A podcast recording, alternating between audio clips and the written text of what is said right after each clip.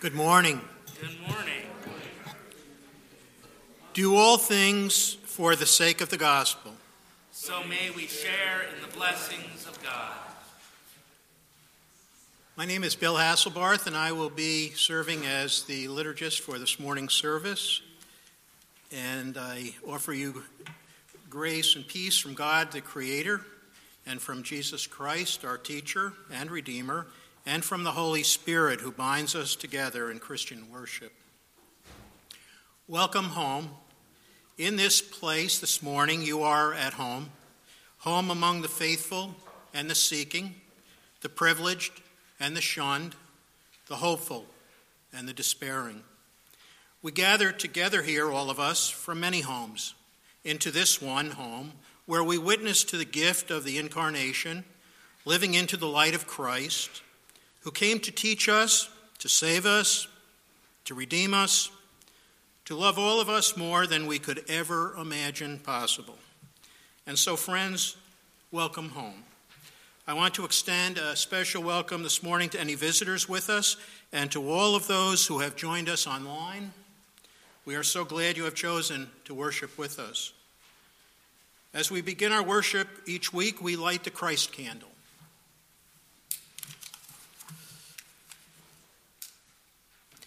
Every time we do this, we remember Jesus' promise in the Gospel of Matthew that wherever two or more are gathered in my name, I am there among them. We have a lot going on in the life of our congregation, so please take some time to review the insert in your bulletin. I have a couple of things uh, to lift up. Uh, first, please notice this yellow insert in your bulletin. Um, in an effort to reduce uh, unnecessary costs. We're considering changing how we distribute offering envelopes next year. Um, so, if you would like to continue receiving envelopes each year, please indicate. Um, and if not, please indicate that and put this uh, in uh, the offering plate or drop it off in the church office um, so that we can um, get an accurate number. Um, second of all, we are celebrating our 200th anniversary this year uh, as a congregation of the Presbyterian Church. Um, we will be celebrating that on May 19th. Um, so we have decided that we are going to do a mission minded collection to help celebrate our 200th anniversary. Our hope and we are inviting the community and other churches in uh, the community to help us with this is to collect 200 uh, items of 200 pieces of each item that are listed in the bulletin. That's how i wanted to say that. Yeah. Um, we're looking for vegetable oil regular coffee uh, juice, spaghetti sauce, peanut butter, single serving cereal, uh, microwave ravioli, microwave mac and cheese, tuna or chicken in a pouch, and any canned fruit. If we can collect 200 of each of those items, we will have collected 2,000 items. I know we can do this. We've done big projects in the past. This is a drop in the bucket. Um, so put this list on, uh, on your refrigerator or wherever you create your shopping list each week um, and grab a little bit extra uh, so that we can collect and really bless the Guilderland Food Pantry. Uh, that would be wonderful. Um, the last thing that I want to share is uh, next week, one week from Wednesday, begins Lent already. Um, on Valentine's Day, we will be having Ash Wednesday. So I will be when I we do the dispos, the imposition of the ashes. I will be drawing in hearts instead of crosses. Um, but we will be having an Ash Wednesday service uh, here in the sanctuary at seven o'clock that Wednesday evening. Um, perhaps come here and then go out for your Valentine's Day date. Um, but um, all are welcome. We would love to have you here to uh, start off uh, this very special uh, and contemplative season. Now, as we prepare our hearts and minds for worship, I would invite you to reflect on the prompt that is in your bulletin. There are times when we all feel that we have lost our zest for life, our inspiration, our motivation. So, as we listen to the prelude, I invite you to sit quietly and reflect on a time when this has happened to you. Perhaps you are going through this right now. How did you come out of it, or what could help you come out of it? What would help that situation?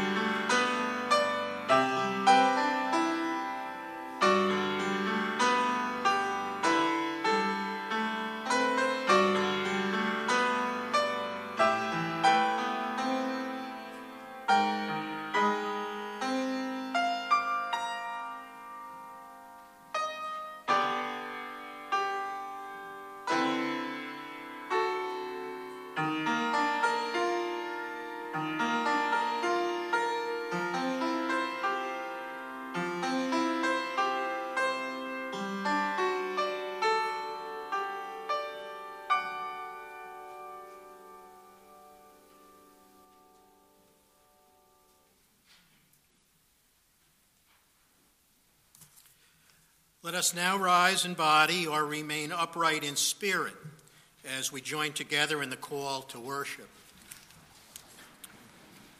Who is like our God? Who names the stars?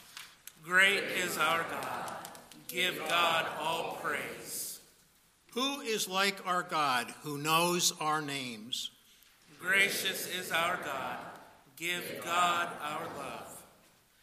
Let us join now our voices together as we sing hymn number 463 How Firm a Foundation.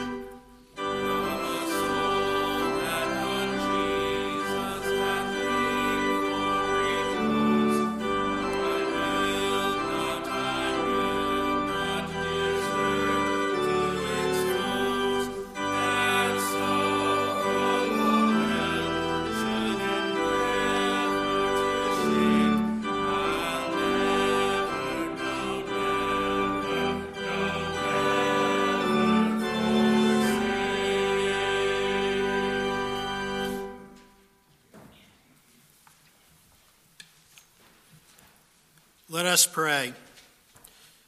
Amazing God, you created this marvelous earth, made to sustain all living things, and made it beautiful, delighting our senses. Beautiful Jesus, you joined us on earth, although we ruined ourselves through our arrogance and violence. You taught us with parables and healing how to restore relationship with God. Powerful Holy Spirit, give us the power and love of Jesus to keep walking the good walk and doing our part in restoring this beautiful world. Amen. Please be seated.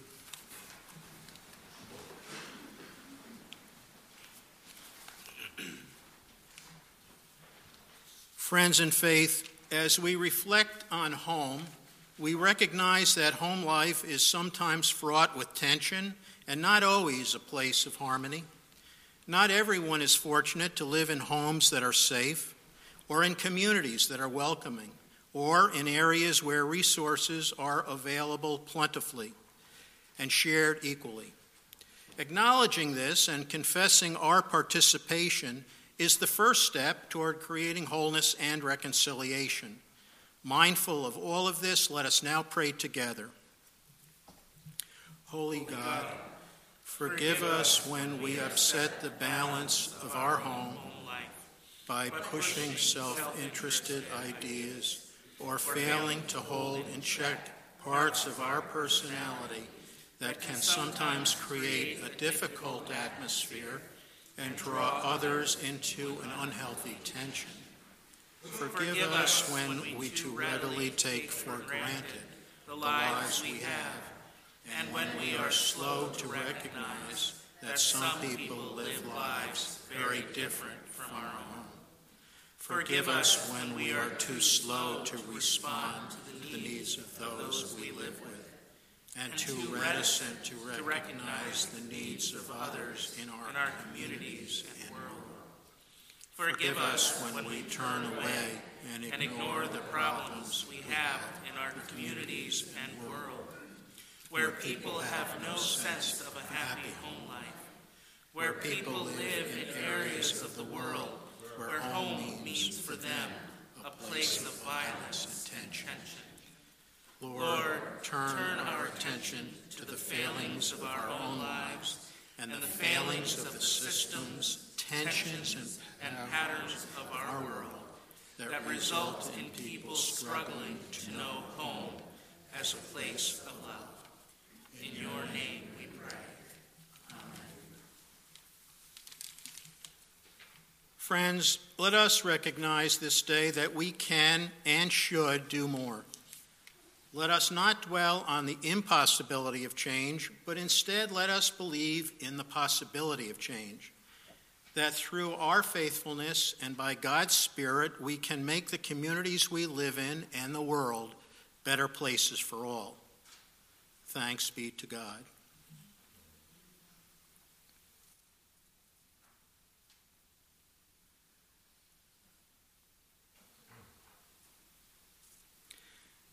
Beloved, the one who lifts the lowly and brings down the mighty, offers us a peace that passes all understanding.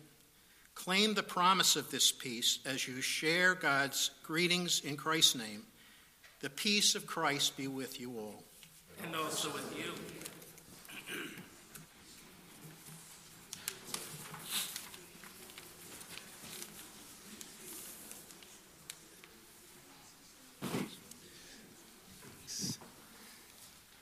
Peace be with you all. And as we share this peace with each other, I would invite any young people to come forward for a children's message.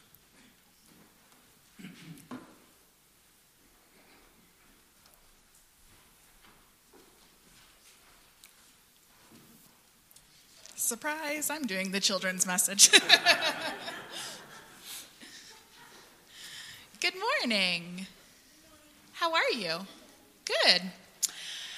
So this morning I brought this book to church. This book is called Who is My Neighbor? And this is one of Atticus's books, and we read it a lot, right? And it's a really good way to explain the story of the Good Samaritan and talk about who is our neighbor. But today, I want to read just a couple pages of it, not the whole thing because it's kind of long, but just a couple pages of it because it's going to help us talk about something else. All right? So, Who is My Neighbor by Amy Jill Levine and Sandy Eisenberg Sasso.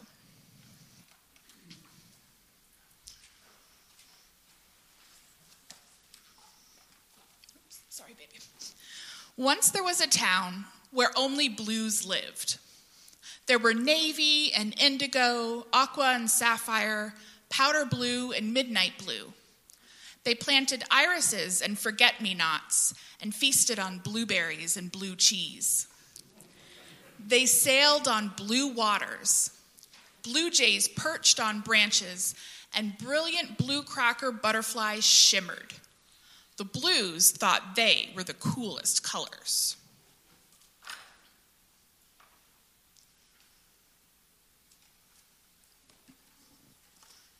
The yellows lived in a different town. There were gold and bronze, lemon and mustard, canary and pale yellow. They planted sunflowers and daffodils and feasted on bananas and butterscotch pudding. They traveled on yellow brick roads. Goldfinches perched on branches, and busy yellow jackets buzzed. The yellows thought they were the hottest colors.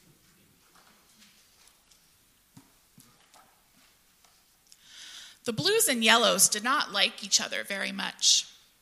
Be careful of the yellows. We are better than they are. They are not our neighbors. They warned their children not to go near the others. Be careful of the blues. We are better than they are. They are not our neighbors.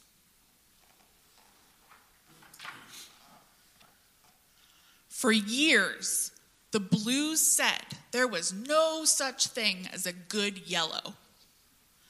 And the yellows said there was no such thing as a good blue. So, in that story, how are the blues and yellows treating each other? Badly. They're judging each other, aren't they? And what are they judging each other on? Like, what is making them judge each other? Are the blues really, really bad people and that's why the yellows don't like them? No. Why don't the blues like the yellows? They think they're cooler than they are. And why do the yellows not like the blues? They think they're hotter than they are. They're judging each other because they're different, right? Yeah. So, judging is not always like a bad thing. Like yesterday, you had your taekwondo lesson, right? And there were judges there. And they were judging you on how well you did your kicks and your punches and you broke your board, right? And like if mom is at work and maybe I asked for a raise or a promotion, my boss would probably judge my work, right? So sometimes judging isn't bad. But how do you think the blues felt when the yellows didn't want anything to do with them? Sad. And how do you think the yellows felt when the blues didn't want anything to do with them? Sad. So judging other people can also make them feel really upset, right? Do you know that in the Bible, some people judge Jesus. Did you know that? And they were people that lived in his same town. They had known him his whole life. And they didn't judge him because Jesus did anything wrong. They judged Jesus because of Jesus' job. Do you remember what Jesus' job was? What did he do? He worked with wood, so he was a he was a carpenter. He was a carpenter. And the people in his town judged him because they thought that's not a very important job. And they judged Jesus because of who his family was and where he had come from and his mom. And how do you think that made Jesus feel? Sad. Sad. You know, in February, this month, do you know what's special about this month? Valentine's Day, yes. What are we celebrating all month long? We celebrate Jesus all the time, yes. you brought home a book the other day about Martin Luther King because it's what? It's Black History Month. And do you know that there was a time, not very long ago, when people judged black people, African Americans, just based on the color of their skin? Yeah. yeah. And they treated them pretty terribly, didn't they? And you know, next month, March, is Women's History Month.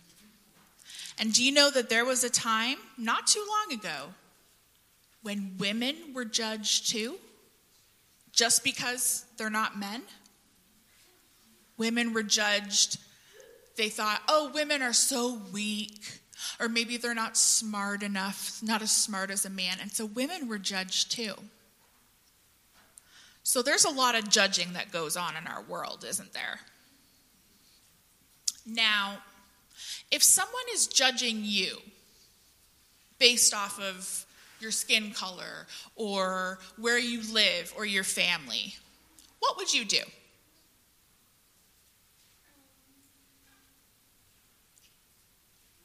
What do you think? You don't know. Sometimes I think people stand up to the bullies, right? Sometimes I think people say, hey, that's not nice, or no, thank you, I don't like that, right? Do you think that's what Jesus did in the story? You don't know. Guess what Jesus did? When they were judging him and they were saying all those mean things about him, Jesus walked away. He did. He walked away because he knew that he had more important things to do. That his disciples and him, they had work to do for God. And so he he just left the people that were judging him and walked away. And in the Bible, he said, Shake the dust from your feet, meaning, shake it off. You know how when you fall and then we pick you up and we brush your shoulders and we say, Oh, you're okay, right? And we dust you off? That's what Jesus was saying too. Jesus was saying, Sometimes we stand up to the bullies, but other times it's okay to walk away because you know that you have more important things to do that God has called you to do. Yeah. So I'm wondering, will you pray with me? Okay. Dear Jesus, forgive us for all the times where we judge other people. And thank you for this story in the Bible where you show us how we can respond when people judge us. And help us to remember that all people are equal in your sight. In Jesus' name we pray. Amen. Amen.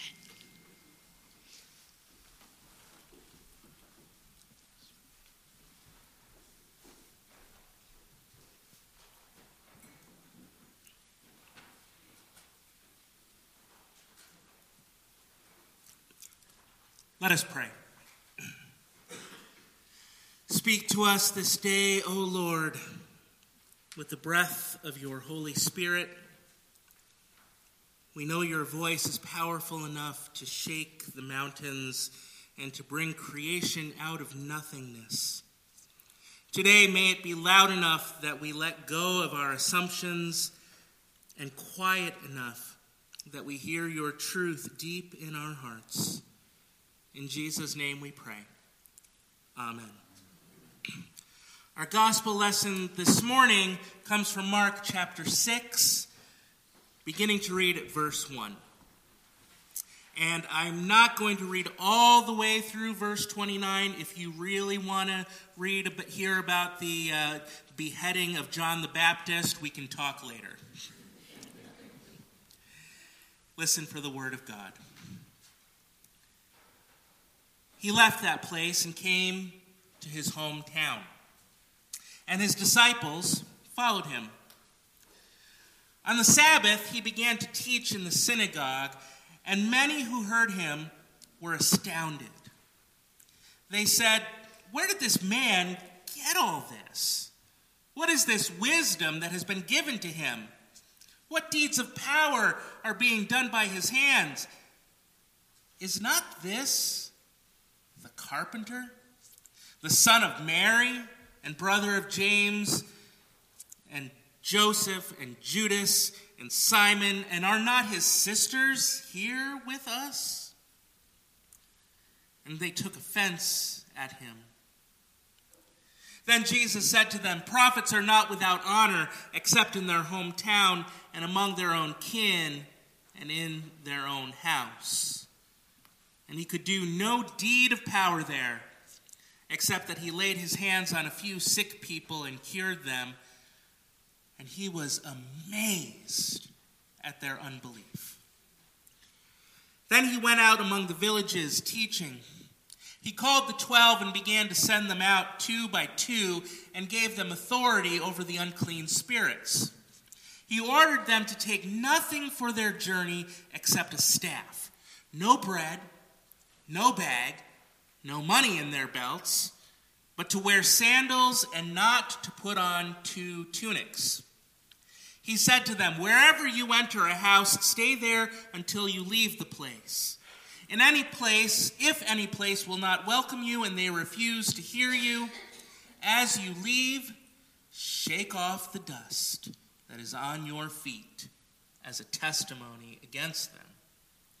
So they went out and proclaimed that all should repent.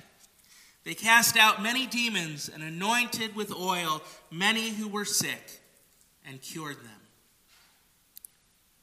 God, we thank you for your word, the story of your grace.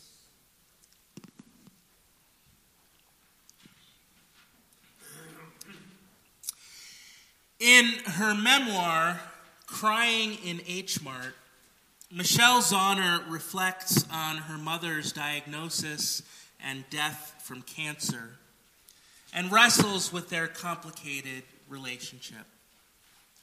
Her mother, a Korean immigrant, married her father, a white man from the U.S., and part of her struggle lies at the intersection of these two cultures as a biracial daughter. In one of the chapters, she remembers visiting South Korea alone for the first time to visit her mother's sister. She talks about the magic of spending time with this single aunt, the food, the gossiping. However, after her aunt dies from cancer at the too young age of 50, she finds that any time she visits Korea, the sheen of nostalgia has dissipated, and instead a painful grief remains. This is something that becomes even more exacerbated after her mother's death. When I was in my 20s, I had the opportunity to visit my old elementary school. In my mind, the old wooden playground was a magical, never ending structure filled with hidden crevices and endless mysteries. In adulthood, this playground struck me as ordinary, unremarkable, plain. In many ways, sometimes going home again can offer the opportunity to remove the rose colored glasses of nostalgia and to put on the lenses of adulthood. After all, those are the ones through which we see the stark reality of our world. The harsh truth that I learned that day was that sometimes nostalgia is best left in the past. In many ways, we can see Jesus return to Nazareth in a similar light. This is not the first time in Mark's gospel that Jesus has entered his hometown, but it is the first that he enters his hometown synagogue. In Luke, this scene takes place at the beginning of his public ministry, while Mark first takes us through some successful teaching and healing moments in the surrounding neighborhoods and foothills, as if to set up the vast difference of this encounter. Because here, there will be no success. And really, I don't think this is what Jesus expected. I think he really thought to be welcomed home with open arms, and if not celebrated, at least listened to, approved of, even. But when he isn't, he was amazed at their unbelief. Maybe it wasn't so much that they rejected him, but the violent way in which they do so. In Luke, they try to throw him off a cliff. Doesn't get much more violent than that. But here he is. He's one of them. He grew up among them. He intimately knew them because it is a small town after all. And I think we all know what small towns like Nazareth are like. Everyone knows everyone, and everyone knows everyone's business. They know him and yet they refer to him in insulting ways. Is not this the carpenter? A profession at the bottom of the social structure of first century Israel? They ranked even below peasant farmers. Is not this the son of Mary? Now, in first century Israel, this would have been the biggest slight of them all, ignoring any mention of a father figure basically declaring him a bastard born illegitimately, the most scandalous of offenses. Dr. Emerson Powery reminds us that this is an honor shame society. And much of what takes place in Nazareth is based on this. Prophets would have received honor. But the traditional wisdom of the age was that this occurred generally in places in which prophets were less familiar. Really, they're trying to cut Jesus down to size. Perhaps feeling that maybe he's gotten a little too big for his britches. In a social system where status was understood as fixed, i.e., your status at birth defined who you would always be, and honor and shame considerations were important, did they simply regard it as impossible for Jesus to amount to anything? The people of Nazareth indicate this negative perception when they identify Jesus as a carpenter, a low status manual labor, and as the son of Mary, hinting at questionable fatherhood. At the same time, the story in Nazareth sets up the mission for the twelve. He sends them out with authority over the unclean spirits. When you go, he says, you'll be welcomed in some places, not welcomed in others. In some places, your words will take root and bloom, but in others, they'll fall on deaf ears. Be ready for both. And really, we're talking about human nature, aren't we? It's the reality of the situation. Sometimes people just won't believe. Sometimes people just won't come. What's important is that those deaf ears and those absent people don't stop the mission. They don't halt the forward progress of the Jesus movement. Now, it's also worth noting here that this is the last time in Mark's gospel that Jesus enters a place of worship until he enters Jerusalem, when he enters the temple to cleanse it.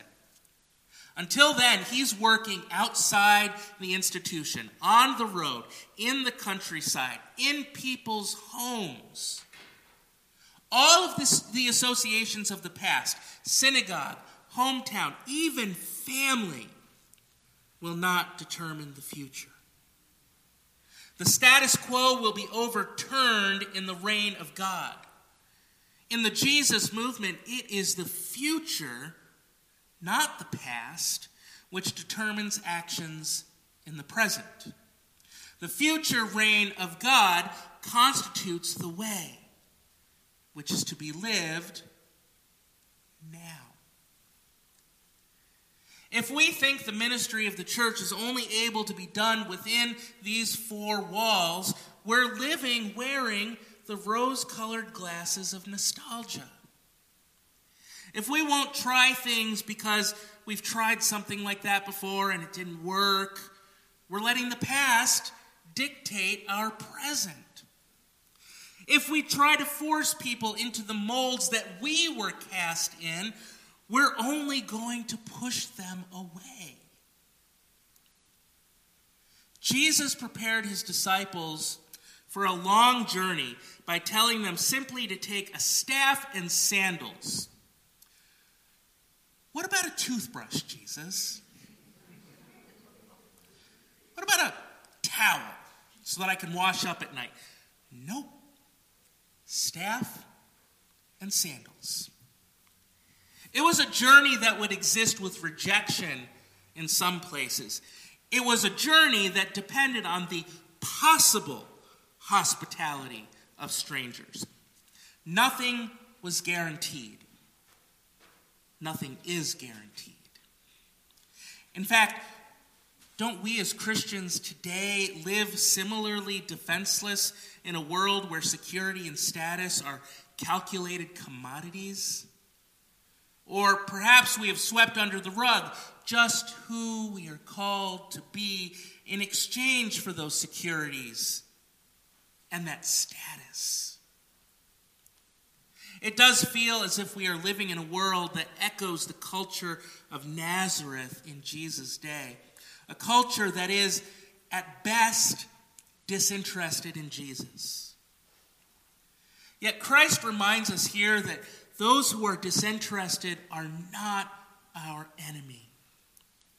The Jesus movement simply avoids them and leaves them to their own devices. shake off the dust. The opposition is isolated, keeping the movement positive and on a forward trajectory. To live faithful lives in Christ, we must be open to the ways God calls us to teach and heal this world. And this call is constantly shifting, but the mission remains the same. Where God's whispering is heard, and when we are fed at his table, our hearts are broken open to go forth and change the world. Amen.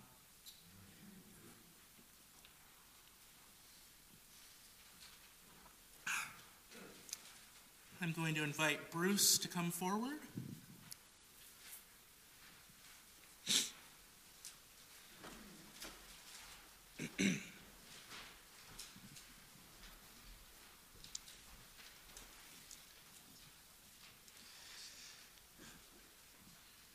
Please join me in our sentences of Scripture. There are varieties of gifts, but it is the same Spirit who gives them.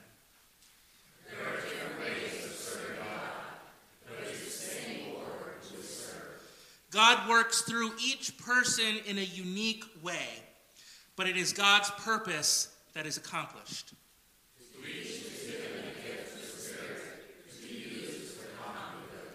Together, we are the body of Christ and individually members of it. We are all called into the church of Jesus Christ by baptism and we are marked as Christ's own by the Holy Spirit. This is our common calling to be disciples of Jesus Christ and servants of our servant Lord. Within the community of the church, some are called to particular service as deacons, as ruling elders, and as ministers of word and sacrament. Ordination is Christ's gift to the church, assuring that his ministry continues among us. Through ordination, God provides for acts of care and compassion out in the world, for the ordering and governance of the church, and for the preaching of the word and the celebration of the sacraments. Representing the holy, the one holy Catholic and Apostolic Church, the session of Hamilton Union Presbyterian Church now installs to active service those who have been previously ordained. Ruling elders Debbie Wagner, Trudy Hutchinson, and Diane Irwin. Would you all come forward?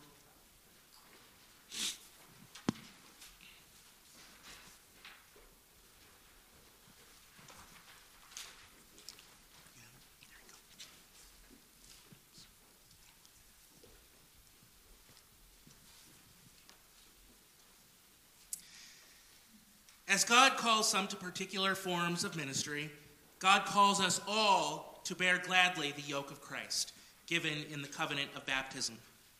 Let us therefore reaffirm our baptismal vows, renouncing all that opposes God and God's rule, and affirming the faith of the Holy Catholic Church.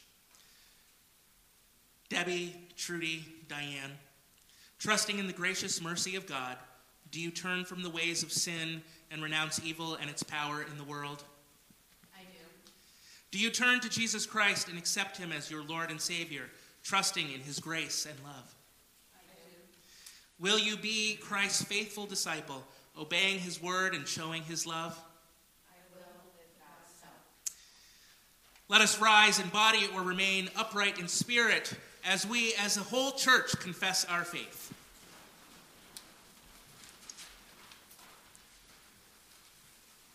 Do you believe in God the Father? I believe in God the Father Almighty, creator of heaven and earth. Do you believe in Jesus Christ, the Son of God?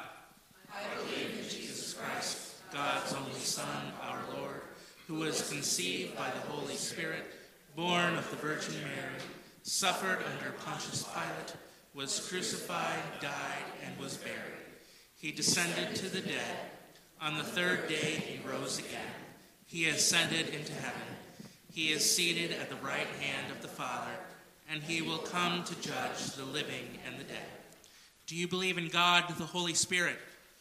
I believe in the Holy Spirit, the holy Catholic Church, the communion of saints, the forgiveness of sins, the resurrection of the body, and the life everlasting. Amen. Please be seated.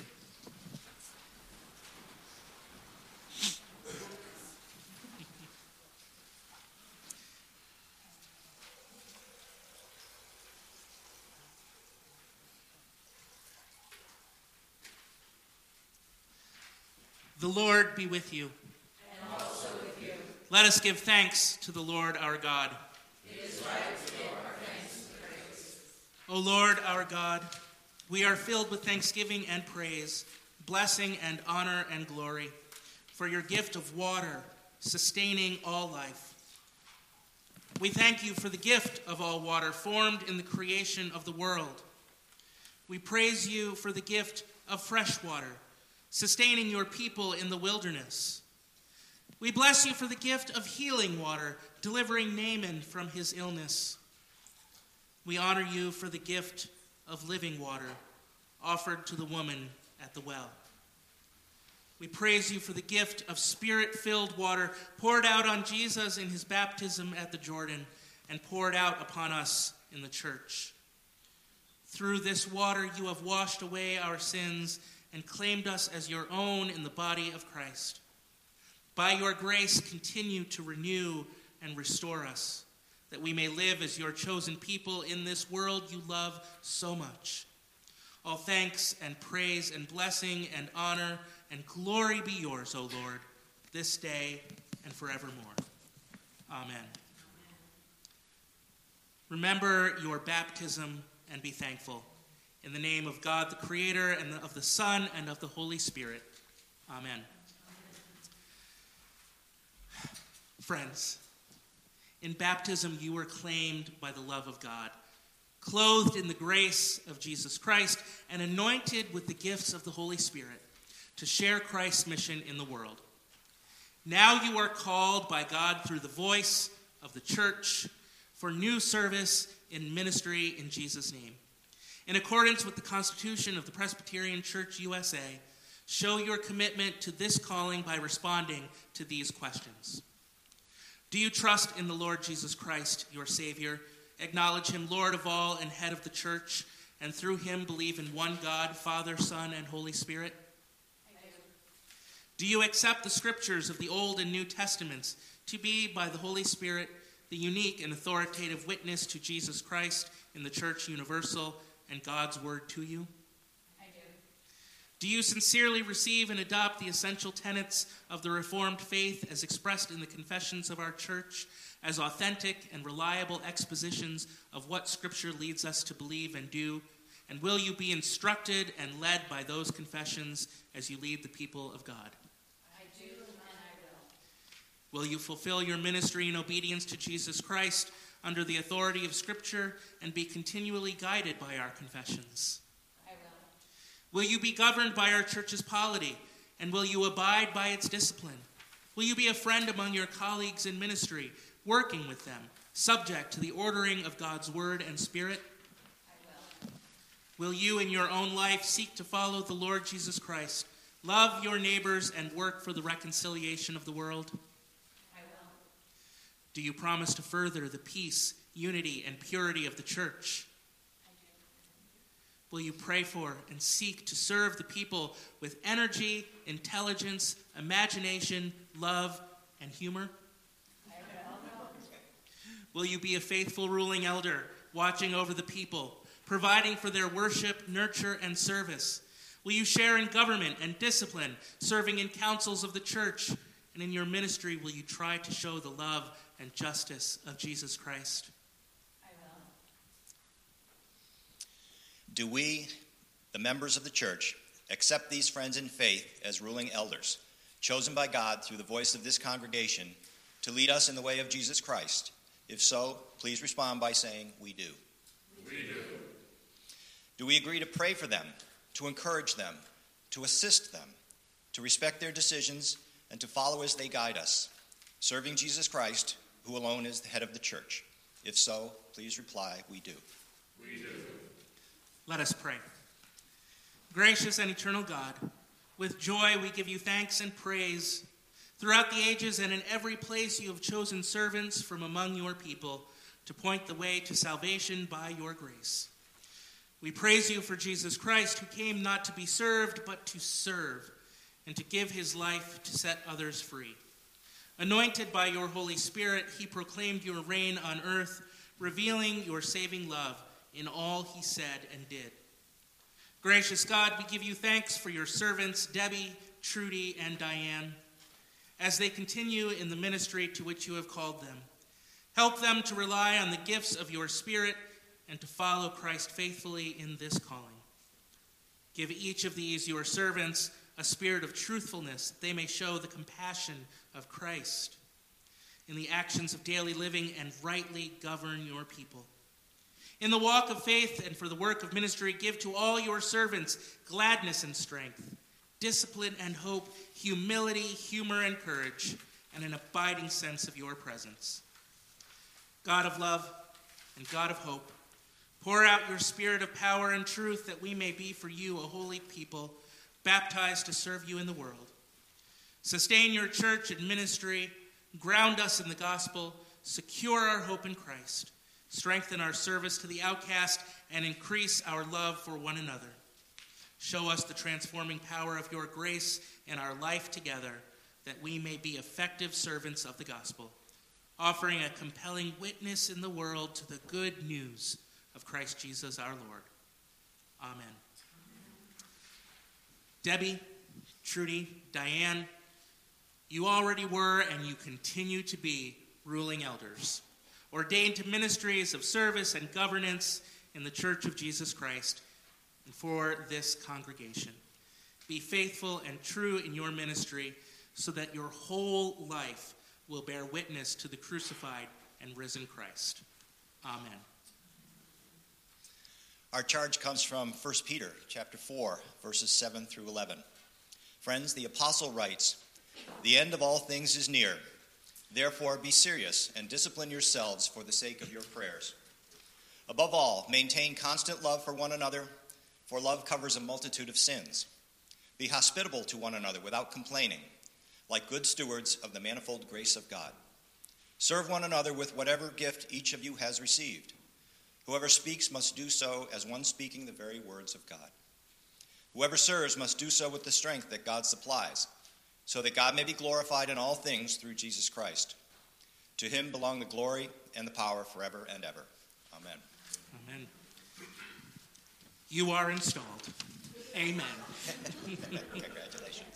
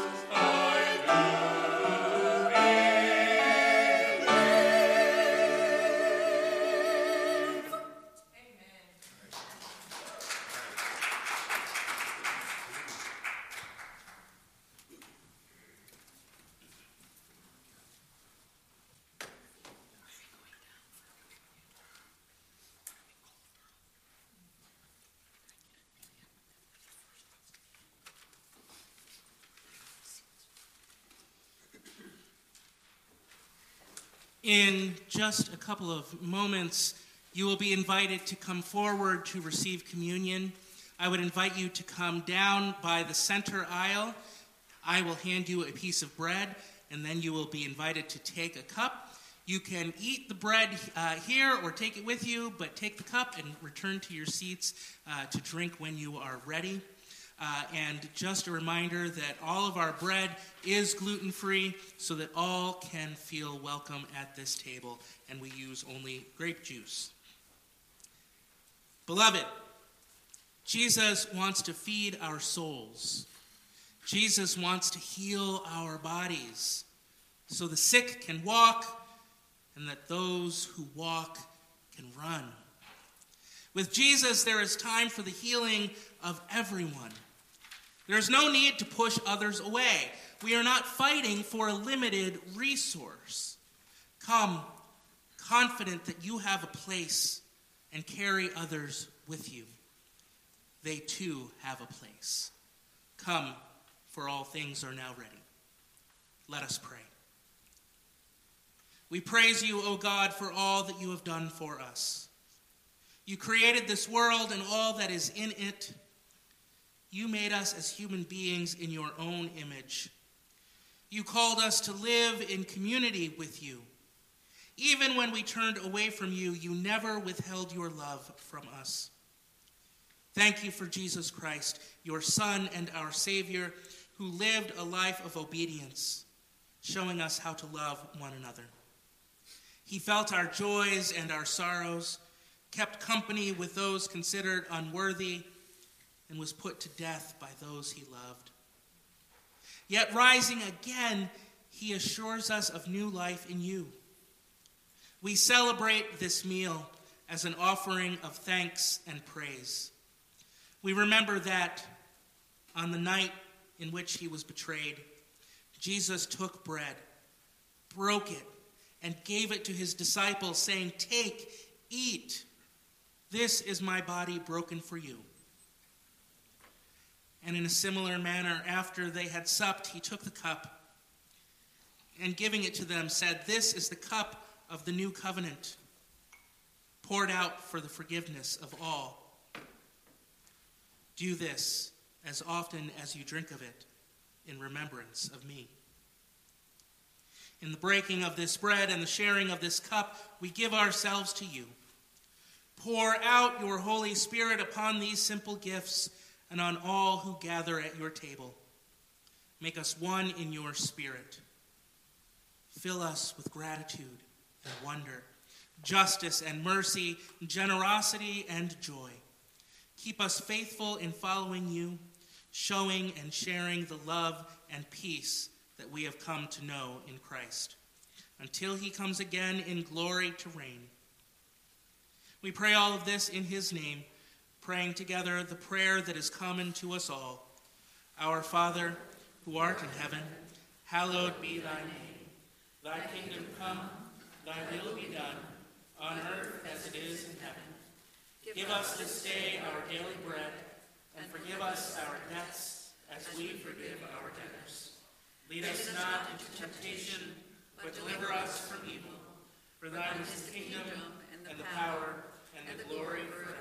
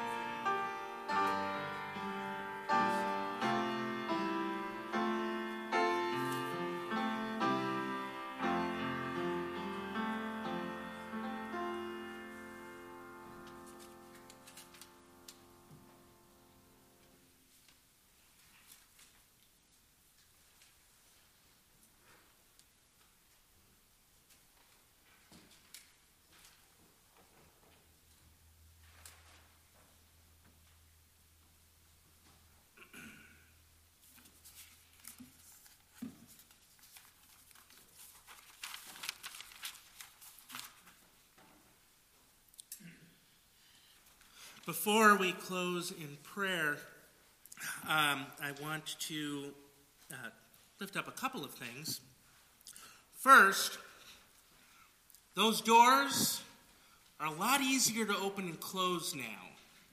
Uh, we had uh, we had a couple of guys here working on them this week. Um, I'm not going to tell you exactly what all they said and found, but they're easier to open and close now, and we praise God for that. Um, I was also asked uh, to lift up this morning uh, in prayer um, uh, Don and Bev Montgomery. Uh, Don is not doing too good uh, right now, um, and Bev asked for prayers for them. Um, so please keep them in prayer. As you heard during the children's sermon, we had quite an exciting day in our house yesterday. Atticus moved up to his advanced orange belt in Taekwondo. Um, so we are very proud. Uh, but that was not the only excitement in our house this week. On Wednesday, Juma turned 18.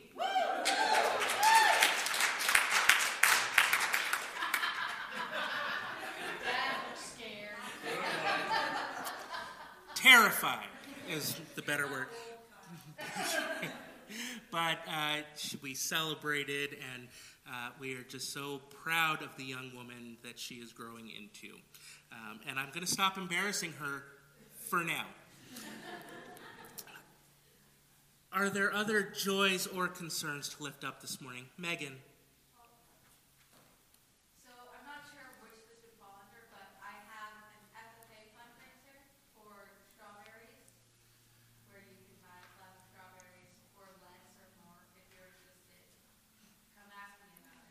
If you are interested in strawberries, which who isn't, go see Megan. For, for the Future Farmers of America. Uh, that's awesome. Good luck. Debbie.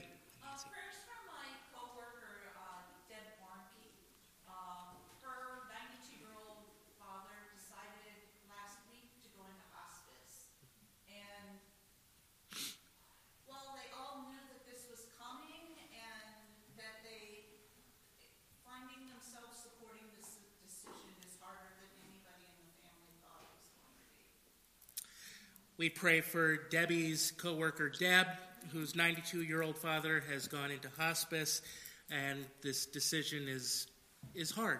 It's a difficult difficult decision to make. Um, we pray for their comfort, for all of their comfort. Nancy.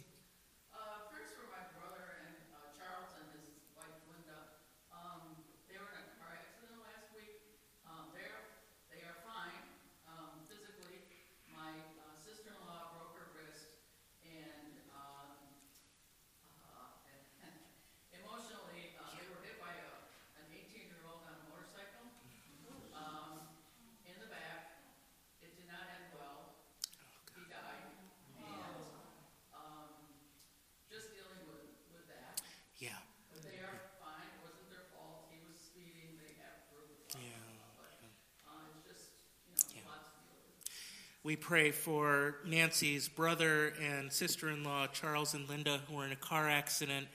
Um, and they are fine, a few bumps and bruises and a broken wrist for Linda, but, um, but the 18 year old on the motorcycle uh, did die. And we pray for that traumatizing situation for all and for the family uh, of that young man. Mickey.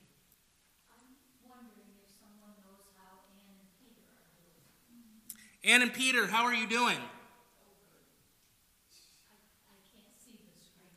They're, they're not on.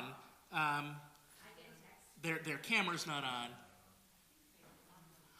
The last I heard,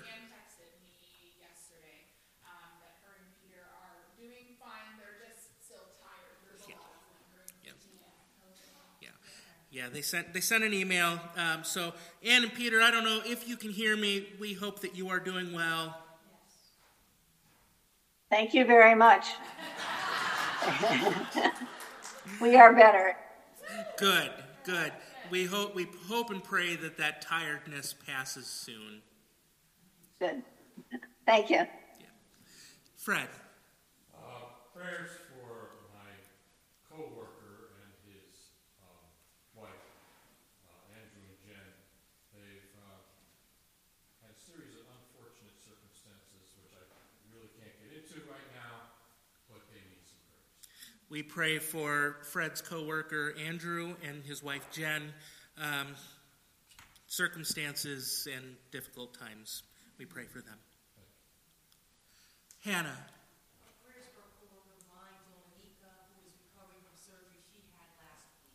Dominica. We pray for Hannah's uh, uh, co-worker Dominica, uh, who is recovering from surgery. Chandra.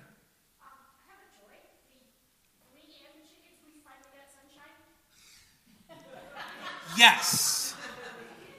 It's not just for the chickens and not just for you, it's for all of us. Thank God for this sunshine, right? Amen. Amen. Uh, Shannon and then Marianne.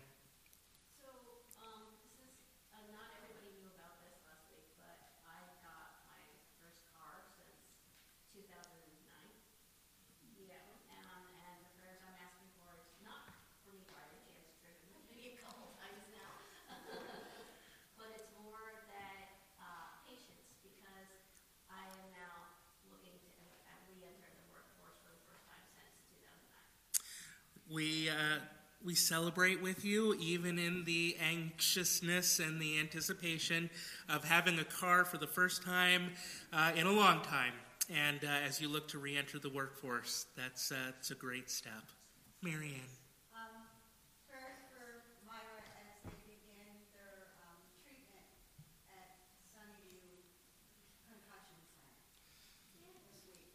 We pray for Myra as they begin their treatment at uh, the concussion clinic. That's really great. Uh, we've been praying for that for a long time. Very good. Betty.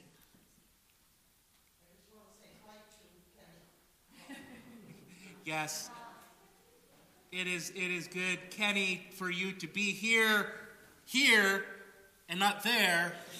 Uh, it is so good to see you, brother. Friends, let us pray. God of grace, we give you thanks for the meal that we have shared in your beloved community.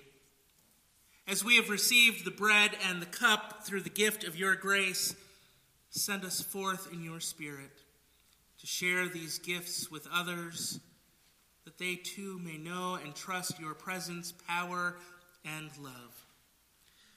God, hear all of our prayers lifted up to you, those spoken aloud and those that remain in the quiet of our hearts.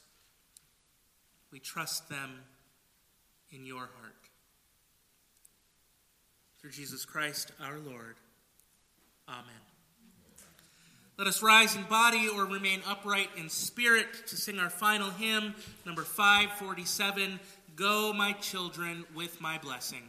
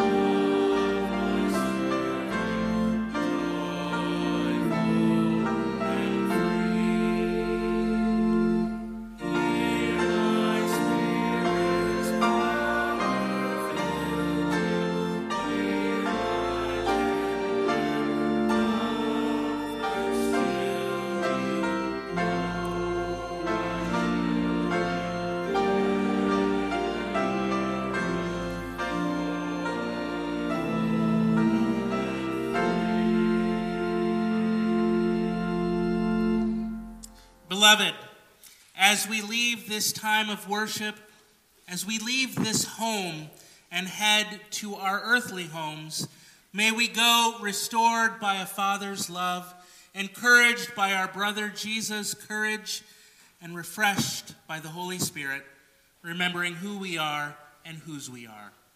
Amen.